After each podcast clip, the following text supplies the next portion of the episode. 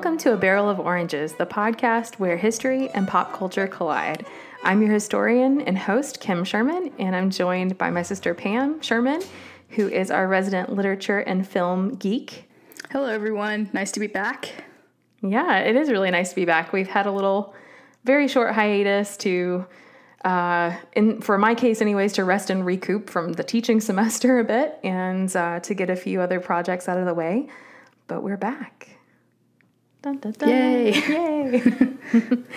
yeah. So we still have a couple of episodes planned for uh, this last bit of our season here for A Barrel of Oranges. And then we're going to take a little long break uh, until we hopefully, at least at some point in time later this year, get uh, a new season of Our Flag Means Death, and then, of course, have more content to bring everyone. But um, we have still plenty more topics that we want to get into in the future, but we thought we would uh, kind of bookend it for now.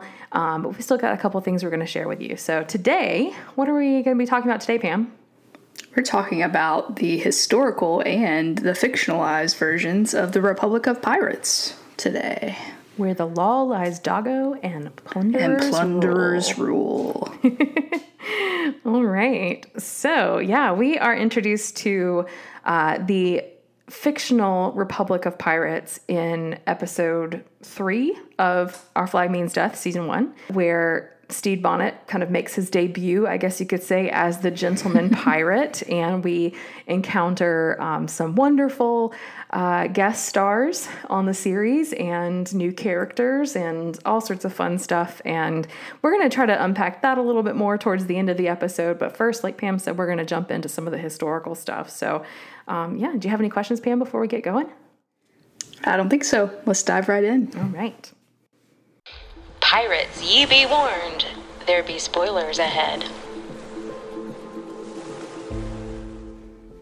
So, before we get into talking about the Republic of Pirates specifically, I wanted to talk about this location in the Caribbean a little bit more historically, like even before the arrival of Europeans. Um, of course, before colonization, we have a very thriving uh, array of indigenous groups that live all across the Caribbean islands. And the Republic of Pirates historically was located in the Bahamas. So that's what I'm going to focus on here today. Um, the Bahamas, I had no idea, um, actually consist of about 700 islands, uh, which is just That's immense. crazy to I mean, about. some of them are probably really tiny, but I had no clue um, that, that we have that many islands making up the Bahamas. And the Bahamas were home to the Lucayan people from about 900 to 1500. So they would have been the predominant indigenous group in the area when the Spanish, particularly, come over with Christopher Columbus and everything in 1492 and on from there. And of course, that colonization process is going to have a detrimental effect on their population. Uh, when Columbus came Bastard. over, yeah, exactly, exactly. And why we still have Columbus Day in the U.S., I will just never know. Uh, anyways, but 1492, of course, Columbus comes over. He makes landfall on the island that he calls San Salvador. And the Spanish describe the islands in this area as the Baja Mar, uh, which was kind of like a word for shallow seas. And um, I actually have been brushing up on my Spanish lately and realized that Baja means short. So, like, when you're talking about, like, you know, how tall someone is and that sort of Right, thing. like depth and stuff like that. So I was yeah. like, oh, okay. Makes sense. Um, so shallow seas, and he the later on the term was lent to this larger island chain. So we get Baja Mar going into Bahamas. Now, about that time, there were about 40,000 Lucayans living in that area on the Bahamian Islands. And the Spanish, of course, are going to come in and enslave them. Many of them will even be shipped back to Spain. Really good book that I highly recommend if you're interested in kind of looking at the indigenous experience in the Atlantic world. I taught a book last year to some of my graduate students called The Red Atlantic by Jace Weaver, and it does a really great job of kind of uh, a huge overview, really, from roughly the 1400s to actually, no, I think they even go back further than that, about to the 900s or so. To um, the early 20th century to talk about you know the movement of indigenous peoples around the Atlantic world, including the encounters between Columbus and the Spanish and a number of the groups that are uh, in the, the Caribbean at this point. So many of them are enslaved. And of course, one of the byproducts of colonization is the spread of disease. Uh, with European diseases in particular, things like smallpox and typhus and all those types of things that many indigenous groups had no immunities to, we know that that's going to have a significant impact on the population and that kind of uh, exchange happening over time. So, European diseases, enslavement, violence, all those things lead to the decimation of the Lucayans within 25 years, uh, which is a very short period of time. Yeah. Now, even though that indigenous population is largely wiped out within a short period, the European settlement of the Bahamas doesn't really kick off until the mid 17th century. So, about 1649 or so is really kind of the turning point. And that's when we see a group of English Puritans that were known as the Eleutheran Adventurers. Um, the word Eleutheria from a Greek word meaning freedom uh, come to the islands to set up a colony that they hope is going to help protect their religious freedoms. So, Puritans, of course, many of them dissenters from the, the Church of England during the Reformation. And of course, many of those Puritans end up in places like New England, but some of them try other locations too. Um, and some of them actually were the first to try even settling here in the lower Cape Fear, uh, which didn't last for about a year. And then they were like, nope, not for us. Yeah. um, the Bahamas. Actually, it's weird to me better. that they would pick pick the Bahamas though. Like it's such a different climate from England. Yeah, yeah. You know. I mean, in many ways, the Caribbean was starting to kind of get a, a bit of a jump start, you might say, around that time period with plantation agriculture, places like Barbados and that sort of thing. But I don't know, maybe they're kind of hoping the same kind of thing is going to happen for them. But yeah, so they're looking for rel- religious freedom. They come to the islands, set up a colony there, and they are led by a man named William Sayles. That's S A Y L E S. And they first land at the place that ends up becoming known as Nassau Harbor in the future. And then they go on to another island that they call Eleuthera Island. And there is also a reef there that they eventually term the Devil's Backbone uh, that will eventually wreck their ship. And they're kind of stuck there. So this like kind of like the destination is like decided for them of where they're going to end up settling. And so they settle on this island they call Eleuthera. The survivors are going to be the first English settlers in the Bahamas. And they face a lot of challenges. Of course, food shortages is a big one. They have to try to actually surmount those with help from Puritans up in Massachusetts. So there's actually kind hmm. of an Atlantic network going on, you might say, of connections between some of these groups that are settling in the Caribbean and in North America. So, where they are located, around 1670 or so, the port that we will eventually call Nassau is established for commerce. But it was soon overrun by privateers and smugglers, as often happens in port towns and port cities. On the island that becomes known as New Providence Island, Nassau was perfectly suited at this kind of like nexus, if you will, or crossroads of several very well traveled shipping lanes that crisscross the Atlantic. And this is going to be very, very handy for pirates in the future who will be preying on merchant vessels because it's kind of like as if you were just hanging out at a big intersection on a highway or something like that. You know, you're going to have a lot of traffic coming through there. It's going to be perfect. So, Nassau, which is the town that we know of today that eventually becomes known as the Republic of Pirates, was originally known as Charlestown. And you know what? I think Another Charlestown. we have some uh, um, English settlers in particular that are not very creative with their names because the Puritans who actually settled here in the lower Cape Fear of North Carolina in like 1663, 64, if I remember correctly, they literally called their first settlement Charlestown. Of course, after King Charles II. yeah. And, you know, again, it's going to be like that kind of And, like, Char- reminder. Charleston was called Charlestown. Charleston, too, South right? Carolina Yeah. was originally Charlestown as well. Yep, absolutely. So you kind of have this kind of echoing. It's it's very similar to think about like Jamestown in Virginia being called Mm-hmm. Yeah. what it is after the monarch at the time. But so you've got Charlestown. The original Charlestown, however, was burned to the ground by the Spanish in 1684. And the governor of the Bahamas, uh, his name was Nicholas Trott, he decided to rebuild the town in 1695 and he named it Nassau after the new king, King William III, from the Dutch House of Orange, Nassau. So that's where we get that new name from. It's kind of from the Dutch language there. It was quite the challenge for Trott, however, to really make this work. Um, you know, again, they're working in a somewhat hostile environment for Europeans. Uh, again, a lot of tropical diseases, issues with food shortages, all sorts of stuff. So, you know, trying to make sure that they stay connected into this larger web of trade is going to be important.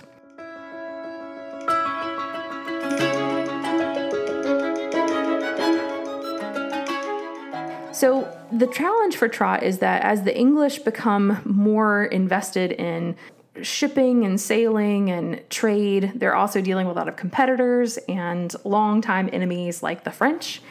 and the French, of course, are going to end up going to war with the English, as we see happening over and over again through this period. And at Nassau, there are no warships in the harbor to be able to protect the city. And there wasn't even enough manpower in the city itself to help man the fort that Trott had recently built there. So the actual, like, defenses are very limited and it's almost just kind of like wide open to being captured.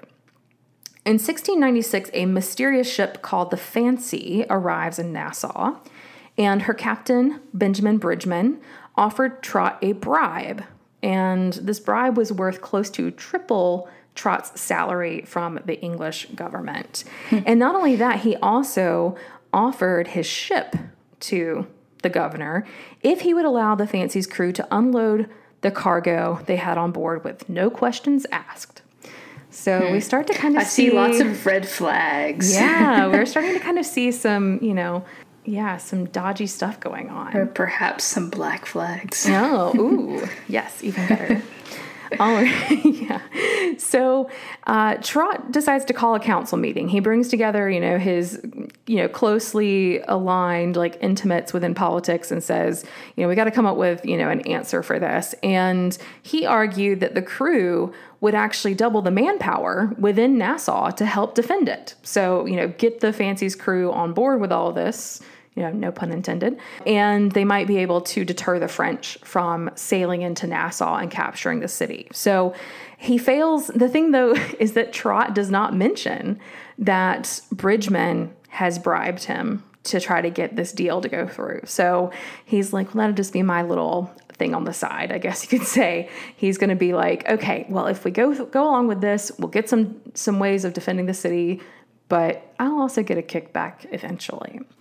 So the council agrees, and with the fancy there uh, and the you know a larger manpower force, the French don't even worry about messing around with Nassau.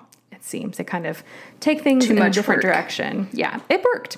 So the fancy later on is then recognized as a stolen ship, however, and Bridgman um, was actually in disguise. It was none other than Henry Avery, who at the time was the most wanted pirate in Britain and in the I British told you Atlantic guys, world. black flags, black flags. Black flags all around. So, because of Trott's assistance to Bridgman slash Avery and his collusion with all of this, he is He's is he branded as a pirate? Oh no, No, he's, he's, sacked from the governorship. He's just sacked from the Um, governorship. he's basically like, you know, his superiors are like, you let the most legendary pirate of our time go. Um, you can also leave your job. So, Probably good that it didn't wasn't any worse than that. You know, exactly, exactly. I mean, if he was seen as, you know, being in cahoots with them, then could have been executed. Yeah. Yeah, for sure. yeah. So a few years later, in 1703, the French and Spanish forces end up raiding Nassau, kind of right around the beginning of the War of Spanish Succession. With that happening, they capture the new governor, which was uh, Trott's repra- replacement. And uh, another governor arrives eventually with a few more dozen families to try to kind of beef up the population there in Nassau. And pretty much they're having to just kind of like survive in a way, kind of surviving in the woods and stuff like that because there's so much like warfare going on in the area and so forth. So this new governor and these families that he's brought over to, to try to bolster the population, you know, we see that they are actually living in small huts in the woods and just kind of like, you know, creating shelters with palm trees and whatnot. And the almost living like castaways. I know. I kind of think of like Swiss Family yeah. Robinson in a way, exactly, Yeah. or Robinson Crusoe. And he doesn't even the new newest governor doesn't even bother to open his commission because he's like, I can't really even do my job at this point in time. So once again, it ends up leading to the settlement being abandoned. So really, like. Not a lot is happening around Nassau going into the early 18th century. It's kind of a Yeah. a wide open door for a new community mm-hmm. to arrive, right? So, some of these early residents of Nassau make their living by salvaging the wrecks of ships that have run aground on nearby reefs. It's an area, like, of course, with that Devil's Backbone and other places, very shallow, easy for a ship to run aground. And uh, as we even see happening to our pirates in OFMD at times, you know, you could easily run aground. And so it kind of evolves in a way as kind of like an outlaw settlement. Think about it as like the wild, wild west version of the Caribbean. so they don't really have a lot of law and order, you might say, at this point in time. And if storms and reefs did not do enough to bring in plunder for the residents of Nassau, they were actually quite ingenious. They would set lights like lanterns out on the reefs to lure in ships, kind of like our lighthouses in a sense. And they would lure in the ships to potentially come in towards a harbor, and those ships would meet their doom. And then they could Yep. descend And upon potentially be them. raided, yeah. Exactly. Descend upon them and raid those vessels, uh, relieve those vessels of their plunder and so forth. And uh, I have no idea what they did to the, the people on board. That sounds kind of scary. so Maybe we don't want to know what we happened. probably don't want to know what happened. So essentially again you know a, a lot of traffic coming through this area it's an excellent location in the middle of a lot of the trade routes around the atlantic world and the bahamas and nassau soon started to attract pirates as the golden age of piracy began so if you haven't done so already, I would highly recommend going back and listening to episode one of this podcast because we go into a lot more detail about how the golden age of piracy emerges in and around 1713 to 1715 and where that comes out of the end of the War of Spanish Succession. You know, you've got thousands of sailors and privateers who had been employed during this period of naval warfare and so forth, and many of them are now out of work. And that included people like Benjamin Hornigold and Edward Teach, the historical Blackbeard, as he would become known. This is where I really kind of want to focus in more on specific people because Hornigold really is going to be our central main character in the creation of the Republic of Pirates. He and others wanted to continue hunting down the Spanish Navy after the end of the official kind of war was over between England and Spain and even France. And, uh, you know, the Spanish Navy was still capturing English merchant vessels during this period. And he's like, we should have our retribution. We should be able to still go in and, you know, hunt after these people who are abusing their, their power, you might say. And so they had originally been working out of places like Port Royal in Jamaica, but as we talked about in episode one of the podcast, Port Royal ends up suffering a devastating earthquake back in the 1690s, and it really just never recovers from there. Like the infrastructure, nothing really works well. Really, what Hornigold and other burgeoning pirates, new pirates, are looking for is a new home base. They need somewhere to be able to work out of. And in the inlets, keys, and shoals that are surrounding the island chain of the Bahamas, we see these newly minted pirates looking for a place where they can launch effective ambushes on unsuspecting vessels. So Nassau becomes their new home. So, quick question. Um, in the Pirates of the Caribbean franchise, they kind of have a Republic of Pirates esque island that they call Tortuga. Is that a real place as well or fictionalized? Yeah, that's a great question. Tortuga actually was a real place, and it was a pirate's haven in a way. Um, kind of predates the Republic of Pirates at Nassau, and it kind of was, uh, you know, alongside the same time period that we're looking at the height of Port Royal, and more during the Buccaneer period, so late 17th century, the era of Henry Avery and Henry Morgan, and those types of pirates. Um, they would have been, you know, kind of in these little ports. So yeah, uh, Tortuga is just off the coast of Haiti. So very Okay. similar kind of situation. Yeah, awesome. Yeah, Pirates of the Caribbean. If you've seen those scenes in Tortuga, I think we're getting the same vibe that we do when we look at like OFMD and the Republic of Pirates, and, and probably what we would expect historically a bit too. So, a place where, as Button says, the law lies doggo and plunderers rule. Plunderers rule.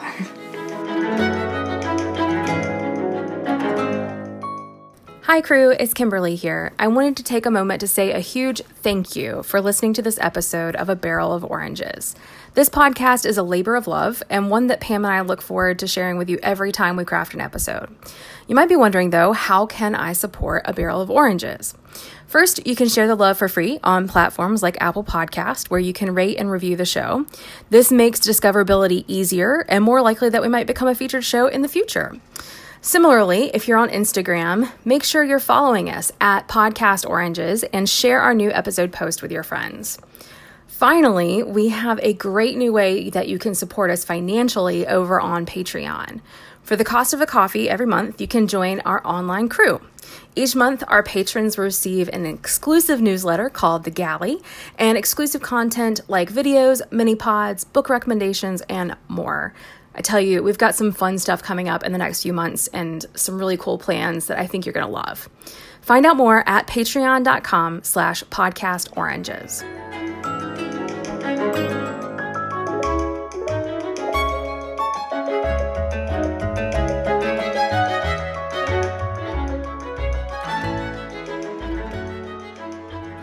So, within a short period of time, the port was declared a pirate republic as Hornigold and others start to descend upon it.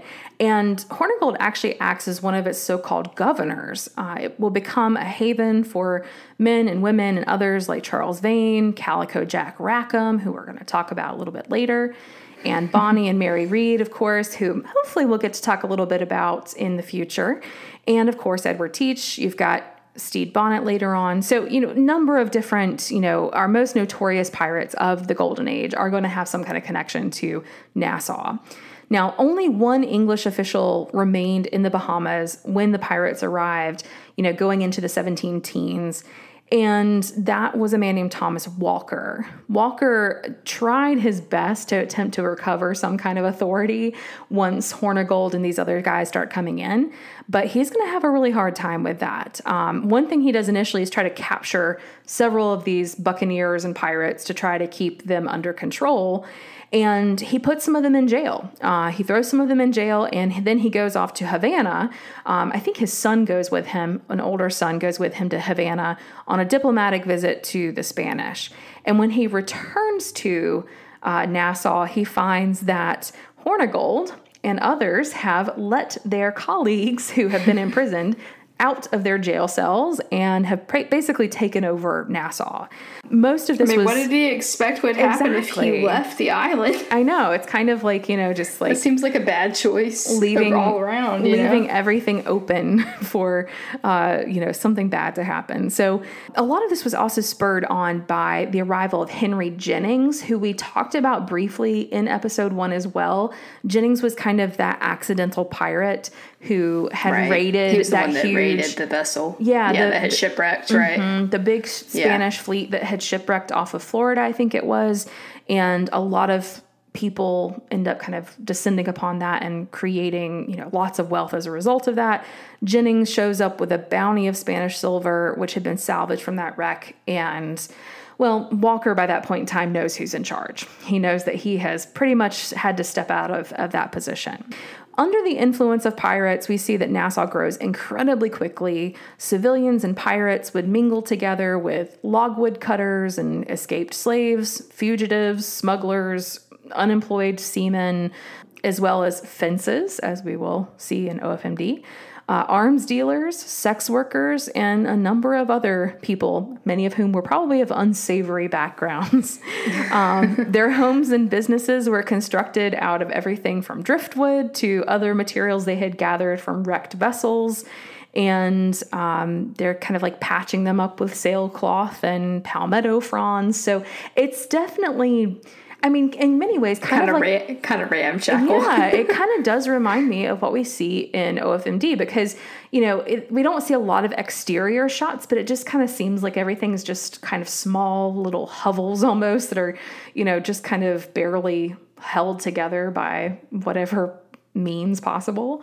It's a um, wonder any of those places held up during hurricane Exactly, season. exactly. exactly. Or maybe they didn't. Maybe they had to rebuild Right. after every hurricane season. There's no telling. Yeah, I guess it's an environmentally friendly way, maybe, of building if we're hmm. just using recycled materials. But you know, Yeah. I guess we could say the pirates Reclaimed. were Rec- Reclaimed exactly reclaimed. I mean, nowadays you'd pay like ridiculously So much money, huge amount yeah. for that kind of stuff. Yeah, Well, apparently the pirates were doing it first. yeah, exactly. Um, so one writer says that Nassau looked like an encampment of castaways with sailors singing, dancing, and drinking and fornicating. Increasing numbers of wives and prostitutes were settling on the island, tending alehouses, mending clothes, cooking meals, and keeping the men company at night. So it's not just a male dominated society. You have a, a wide variety of people kind of offering uh, support, I guess you could say, through, you know, housing and food and all that kind of other stuff. So there were some more respectable citizens, you might say, uh, that had made the port their home in the past, and some of them ended up fleeing for their lives in the wake of the pirates ar- arriving and kind of taking over things. Now, the merchants as well who traded with the, the pirates of the port, you might think that they were immune from some of the violence, given the fact that they're, you know, engaging in trade. Sometimes, you know, pirates are bringing in tons of money, so they're going to be wanting to purchase items and so forth. But you know, those merchants sometimes didn't have it easy. One colonial official wrote that, quote, the pirates themselves have often told me that if they had not been supported by the traders bringing them ammunition and provisions according to their directions, they could never have become so formidable, nor arrived to the degree of strength that they have. So there's a lot of cooperation going on there, kind of between, I guess you could say, the civilian population and the pirates. But again, you know, it's it's probably a pretty tenuous situation. So, for the Pirate Republic to remain intact, Hornigold knew that he had to do something about the defenses of the island and around the port at Nassau. So, he decides to embark on a plan to strengthen the fort. And he knew, you know, if any nation, the French, the Spanish, even the English, of course, because the English aren't too happy about all these pirates out there, uh, who, you know, it- with the exception of Hornigold, who we'll talk about in a moment, they're starting to kind of raid, you know, if you've got a British pirate, they're probably going to be raiding British vessels as well. So there are a number of uh, imperial forces that would love to shut down a place like Nassau. And Hornigold knew that if they were to send just three or four men of war out to Nassau, they could completely wipe it out in no time. So Yeah. they're like, we got to do something or we're going to be screwed. With fortifications, they might live to fight another day. And who do you think he puts in charge of this program?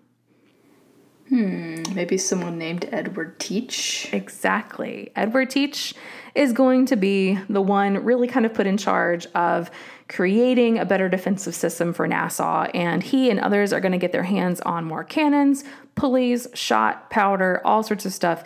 And they're going to really ramp up those defenses, get a lot more guns in place and that sort of thing to ensure that they are ready in case any kind of threat arrives. But this was also kind of the last straw, you might say, for Thomas Walker, who is still hanging around, that English official who basically can't do his job anymore. He and his family have attempted to hold on to their power in New Providence for an entire year, and it's just not, I mean, they're just grasping at straws at this point. So, as the pirates are rearming the fort, as Teach is succeeding in his plan, Hornigold is happy with things. The Walkers flee uh, because they know that you know this is basically the end of English rule here at Nassau. So from there, the Horn, uh, the Hornigold kind of faction, you might say, and uh, all of his fellow pirates are going to start to raid Spanish vessels and plantations in the vicinity of the Bahamas. They quickly established themselves as a group known as the Flying Gang, um, which is just kind of a loose name given to a lot of the pirates that kind of worked within the network, you might say, of the Hornigold faction. And Yeah. his authority, you know, was not always absolute. There were some people who, you know, kind of questioned some of that, but he remained the formidable force to be reckoned with in Nassau, or as by this point in time it became known as the Republic of Pirates. And I kind of liken it to like almost like the nursery of new pirates, if you will. If we're going to go with metaphors, it's kind of like where we see the new up and coming pirates being trained, a training ground, if you will, um, that launches the storied careers of a lot of men, including Sam Bellamy, who actually his influence is eventually going to supersede that of Hornigold's, and that's mostly because Hornigold will refuse to attack English vessels and Dutch vessels. And hmm. a lot of his contemporaries, especially some of the younger pirates coming around, like Bellamy and Teach and others, are like, we don't give a fuck who we're attacking as long as we are getting yeah. what we want off of it or, you know, messing up with imperial power or whatever we're talking about. Is so, like any idea why he wouldn't attack the English and the Dutch or? It's a good question. I have to look into it a little bit English more. as kind of like because yeah. he was from England, like he I didn't want so. to touch those. Yeah, I think it's kind of like maybe. his principle of kind of like not attacking, you know, his mm. those of his nationality, that sort of thing. Um, yeah, I, will have to look into that a little bit more because I, I have a feeling we're going to talk more about Bellamy in the future. Yeah. But, you know, what we actually see happening then is, is Bellamy moves on to New England and kind of claims most of that, like, stomping ground as his domain. And then that leaves Nassau to Hornigold and his protege, Edward Teach. And of course, we're going to see Teach on the rise in the coming months after this, you know, kind of heading into 1717, if we're looking at a timeline here. Teach is starting to make a name for himself, really. Um, he is starting to uh, be hailed as Blackbeard, and he goes on a bit of a rampage throughout the Caribbean, uh, both of them together, working together, and they amass a fortune along the way. And then one day, we see a gentleman by the name of Stede Bonnet, bloodied and battered from a fight with the Spanish, arriving in Nassau to seek out protection from his fellow pirates. And we know that from there on, Edward Teach's career is never going to be the same again. So, you know, ding, ding, ding. cue the Beach Boys. Um, we have uh, a new story that emerges from there. So, that's a little bit of the background there of how we get to this place that is kind of a an anomaly in the, the Caribbean, a place that is just for pirates and just for those who are working outside of the law. So, there we yeah. go. Nassau, nice. the Republic of Pirates. I mean, when you think about kind of how strategic that location was, as you said, it was kind of like a crossroads for all these like different trade routes and things. Like it was pretty ingenious that they were able to take that area over and fortify it and basically make it a home base for anybody who calls himself a pirate. So yeah, definitely.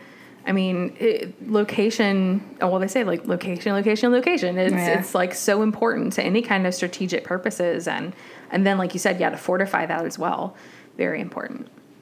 Yeah, and also like you know if you know a, someone is looking for work on a pirate ship, maybe they've ended wherever they whatever pirate ship they were working with before that's probably like a place that they could look for more work or whatever on a different vessel yeah perhaps, yeah so.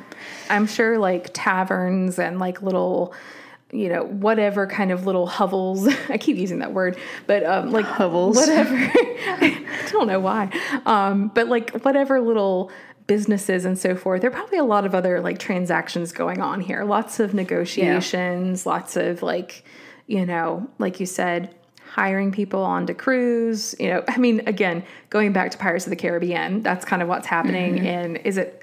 I was about to say episode. Is it the second Pirates movie?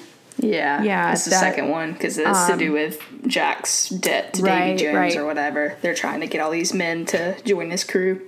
Yeah, exactly. I lo- always love the one who's like, "I've always wanted to go to sea," and then um, yeah. and Gibbs is like, "Oh, well, you'll do," you know, kind of like yeah, you know, like sooner than you think. exactly. You know, you'll be able to sail the seven seas or for like, the rest of your I, life. I always wanted to sail the seas forever. Yeah. And he's like, sooner than you think. And exactly. it's like literally true because they're going to give them to David Davy Jones. So, like, yeah. Yeah. you will be sailing the seas forever. but, yeah, yeah, So, yeah. It I, always cracks me up. Gosh, I love those movies. Um, yeah. So, thinking about now, our flag means death and the Republic of Pirates. Yeah. I mean, we kind of see that pop up in. We see it in episode three, and then a couple of subsequent episodes when we have some stuff going on in the background as the main action is taking place on board the Revenge. But yeah, I mean, uh, when the the crew of the Revenge is looking to essentially uh, find a way to get rid of the English officers that they have ha- had on the ship uh, since episode one, they're looking to potentially sell them back to the English Navy. they are actually actually at this point in time they only have the one left. They have Yeah. Hornberry, right? It's only one left. Yep. Um, So they're looking for a way to get rid of him, and uh, someone suggests that they need a fence, uh, which is essentially a go-between, you might say, to be able to get this negotiation happening. And uh, Yeah. Really, it was uh, Button's idea for them to go to the Republic of Pirates. Yeah, I know. and then Stede's like, "Oh, this is the perfect time to like launch my like claim as the gentleman pirate and Yeah. like show my face and like kind of put on this little show for his fellow pirates." So Yeah. I mean, in a lot of ways, there are some interesting parallels with that episode and what we know about the historical Stede Bonnet. Because even though it wasn't quite as a, a celebratory kind of entrance into the Republic of Pirates for the historical bonnet, was already gut because he was already gut point. stabbed. Yeah, he was already in pretty bad shape by that point. Um, it's kind of like if you took the episode and kind of like flipped it around, we, we would end up with the right order of events. Yeah, he's kind of announcing himself to his pirate brethren that he is one of them, and he's hoping that they will accept him and you know give him um, some support. So yeah, Yeah. we see that happening, but. Yeah, I, I quite love the idea of, of how they present the Republic of Pirates as this kind of place where, yeah, like anything goes, but at the same time, the pirates are kind of like, ah, it's not really cool anymore. You know, it's not really like the place it used to be. gentrified. exactly. It's too touristy, you know. There's like uh, I think like Roach steps off the vessel and he's like, "Is that a gift shop?" so um, yeah, you kind of imagine like any kind of cool place that you know maybe you felt like you were a bit of the the hipster crowd that was there like Yeah, before it was cool, not- and then Not niche anymore. Exactly. So I quite like that. And and you kind Yeah. of see that too with kind of like uh even the way that Stede reacts to to like different things that he sees because he's kind of like still quite the outsider in a way, kind of the tourist if you will.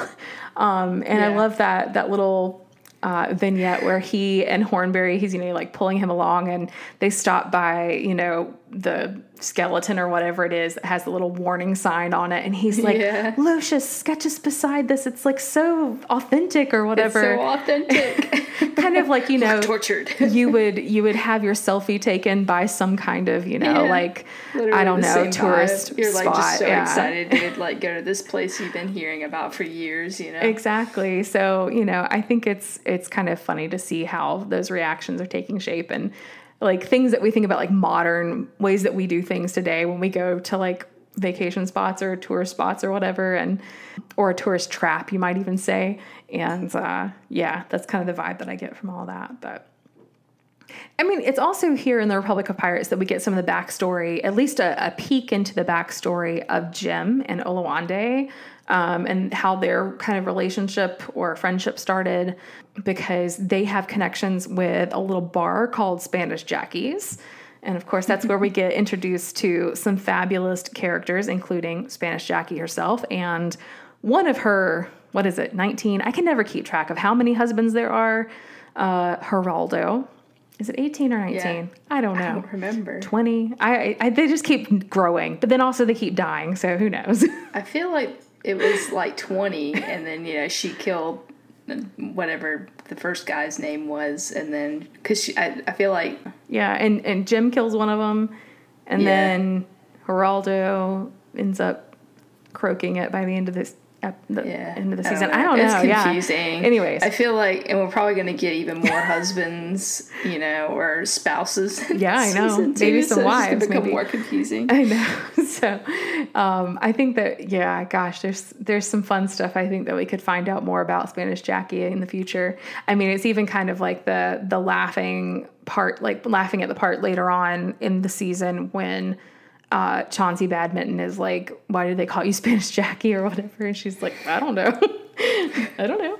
But um, yeah, I mean, we get Leslie Jones and Fred Armisen, and of course, they're fantastic. So brings in a whole other layer of, of humor there. And yeah, I mean, I don't think that the Revenge crew is quite quite ready, especially Steve is quite, not quite ready for what he encounters at Spanish Jackie's. Yeah. And Um, also, like, they just almost, you know, like Stede himself, they don't really, like, fit into the normal, like, Yeah. pirate crowd. They're, like, still kind of like outsiders mm-hmm, mm-hmm. to that culture to a certain extent. So, Yeah, yeah. I mean, I just keep thinking about like the nose jar incident, and you know, it's like the the grime and the the gruesomeness of piracy is kind of like you know, and here's here's Stede and Lucius and their all white, you know, outfits yeah. and everything. And it's like immediately like Lucius steps off the the ship and he's like covered in blood and stuff like that. And you're like, yeah, I mean, like to be a pirate, you got to get dirty. You know, it's mm-hmm. like you can't really maintain this pristine image anymore if you're gonna yeah. be a part of that world. It's true. Yeah. Of course, that leads us to the scenes later on with this the ship that uh, they get kind of enticed onto, tricked onto by Geraldo to be able to fence the the Englishmen.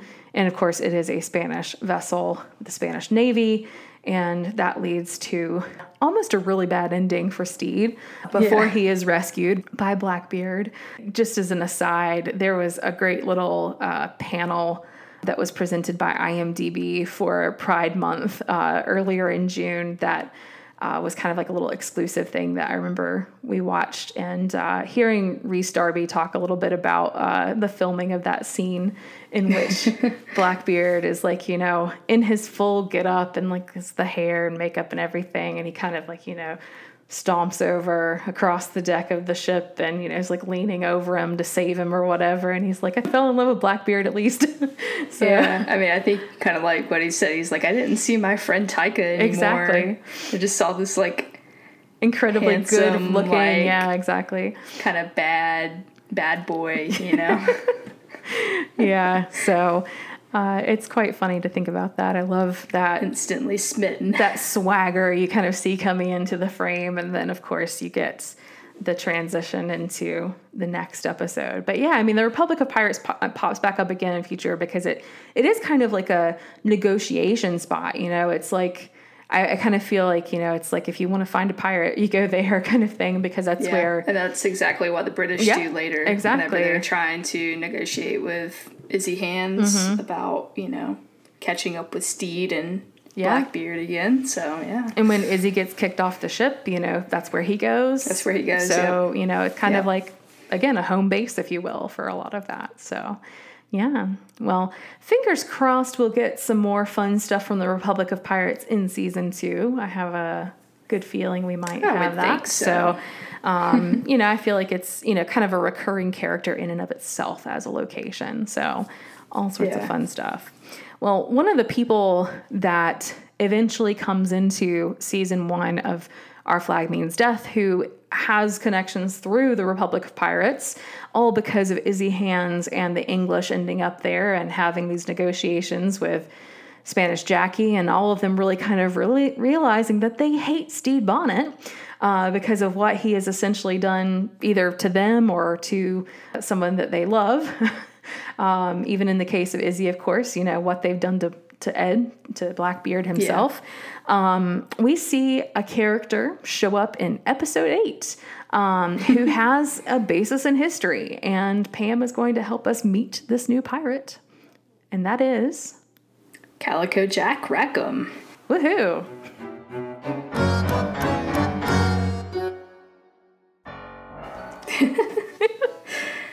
yeah, I feel like in OFMD, like Calico Jack, it's like you just instantly like despise him. He's like the worst. Yeah. Like kind of frat boy, like Ugh, yeah, ex boyfriend, like yeah, cringy. The worst. But then feel he kind of like oddly grows ugh. on you just a little yeah. bit, like yeah. the more that you watch the episode, which I think it's kind of funny. Yeah. But yeah, so the historical Calico Jack, of course, his real name was John Rackham. He was born on the 26th of December, 1682. So that would mean about the time of 1718, he would be close to 40, around 40. Yeah, he'd be in his like early 40s, yeah. Yeah. Mm-hmm. Um, so yeah.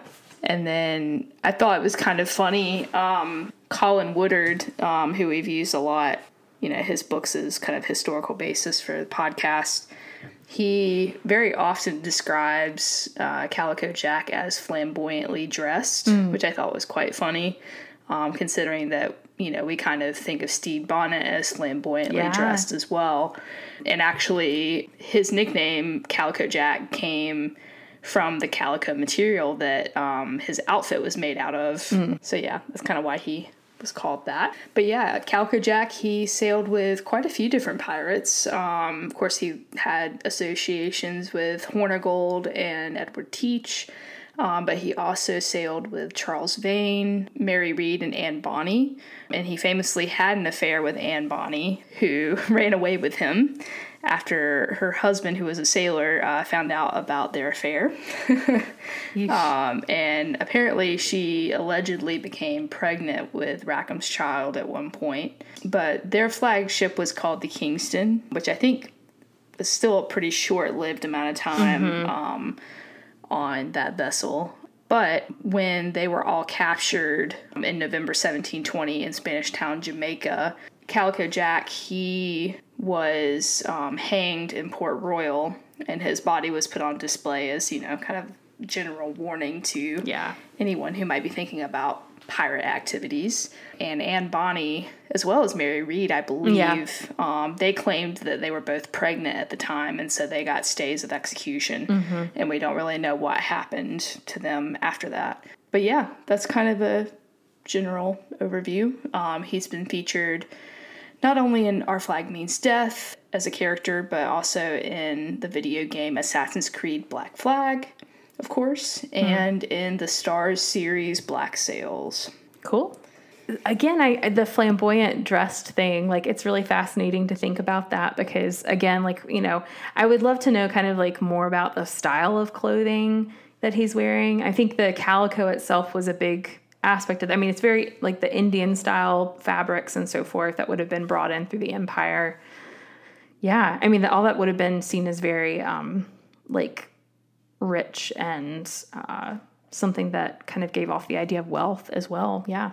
Yeah. Calico Jack, episode eight was an episode that, of course, we have talked about our love of the end of episode eight because, you know, it has our, our favorite sequence with my favorite song in it. But, you know, the beginning of that episode is kind of hard to get through. The first time around, it was kind of like really sad to watch. You know, here we have like, you know, this this relationship blossoming with Ed and Stede, and you know, uh, you're kind of feeling warm and fuzzy about it, and you're like, where's this gonna go? And then, yeah, it's like the the ex shows up basically, and And it's all disrupted. turns everything, yeah, topsy turvy, and like, you know, Ed's kind of almost kind of putting on the mask again in a way of like, or maybe not so much a mask, but also kind of like, reverting back to ways of surviving, maybe. yeah, Like, yeah, Not that it's like necessarily him that's coming Right. through, but just how he Yeah. used to behave to to survive. So Yeah, exactly. And kind of like having this past and that sort of thing. And like, you know, Stede in, in many ways has to learn how to deal with that. And he also kind of accepts that Ed has a past before him and is pretty open to not really worrying about that. But then also, Jack just kind of wedges in there and ends up, yeah, driving that wedge between him and Ed. And they have to make a choice about things. And yeah, things don't really end too well at one point. Um, it's kind of Yeah. a a hard little bit to get through there, uh, essentially a breakup episode. And then, of course, things kind of change a little bit by the end of it, which is even more uh, scary the first time around watching it. You're like, what the heck's happening? You know, what's going to happen with the English showing up and everything? But, you know, we find out that Jack is kind of the one sent there to uh, to both lure Stede Bonnet and the Revenge into a place where he can easily be captured, but also to uh, bring Edward Teach, you know, back to the Republic of Pirates and, and kind of keep him safe and that sort of thing. So, yeah, it's kind of a, an interesting episode. I know the second or third time, I think about the second time that we decided to watch all of OFMD through. I remember us getting up towards that episode and me being like, I really don't want to watch this. And then, of course, the like you said, the more that we've watched that episode, we found so much more humor in it, and it's like we can see the, you know, from the relationship standpoint, the the funny stuff alongside of the heart wrenching stuff. So, yeah, yeah. I guess it remains to be seen whether Calico Jack will pop back up again.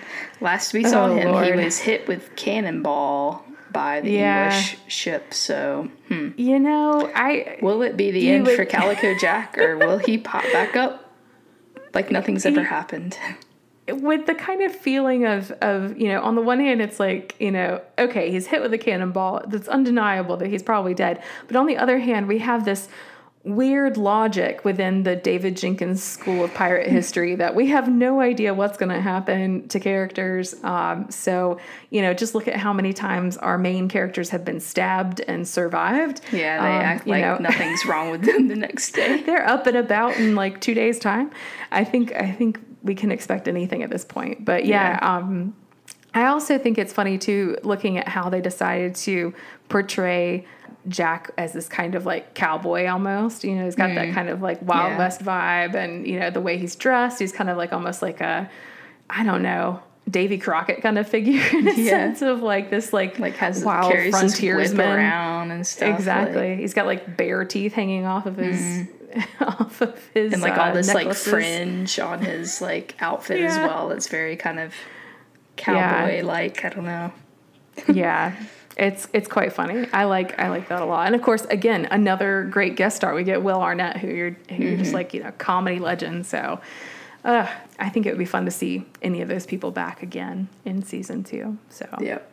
Yeah, yeah. sure. So uh, that's a good fit. I think the bringing in Calico Jack, but talking about the the Republic of Pirates was a, a good choice. So thank you for including that, Pam. Of course. Anything else you want to talk about before we wrap up today? Can't think of anything. Not much going on in Pirate Land right now, other than you know continued writers' strike and Yeah. waiting for season two announcements and things. But you know, Yeah, pretty. Positive we'll great. hear something soon.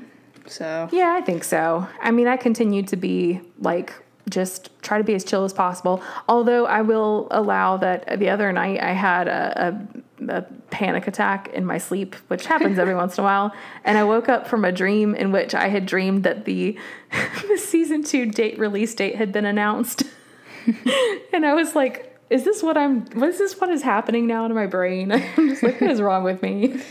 But yeah, it's been pretty quiet in the OFMD world. Um, we love to see, of course, the support that uh, the actors of the OFMD community have been giving to the writers that are on on strike and fighting for better uh, residuals and, and all that kind of stuff. Because yeah, it's really shitty what some of these streaming companies are doing to creatives. So we got to stick together as creatives, and uh, you know, also seeing wonderful fans like really supporting stuff as well. So we'll just keep doing what we're doing and fingers crossed we'll get season two soon. But in the meantime uh, we have one more episode for you for season one of a barrel of oranges and that will be coming out in a couple weeks time. So we will get that out to you. And of course you can always find little updates from us on instagram at podcast oranges. And you can support us on patreon at patreon.com slash podcast oranges you can join up and get access to some fun little things each month that we get out to you newsletters stuff like that little mini pods and uh, all sorts of stuff so until then stay pistol proof. stay pistol proof friends bye Bye.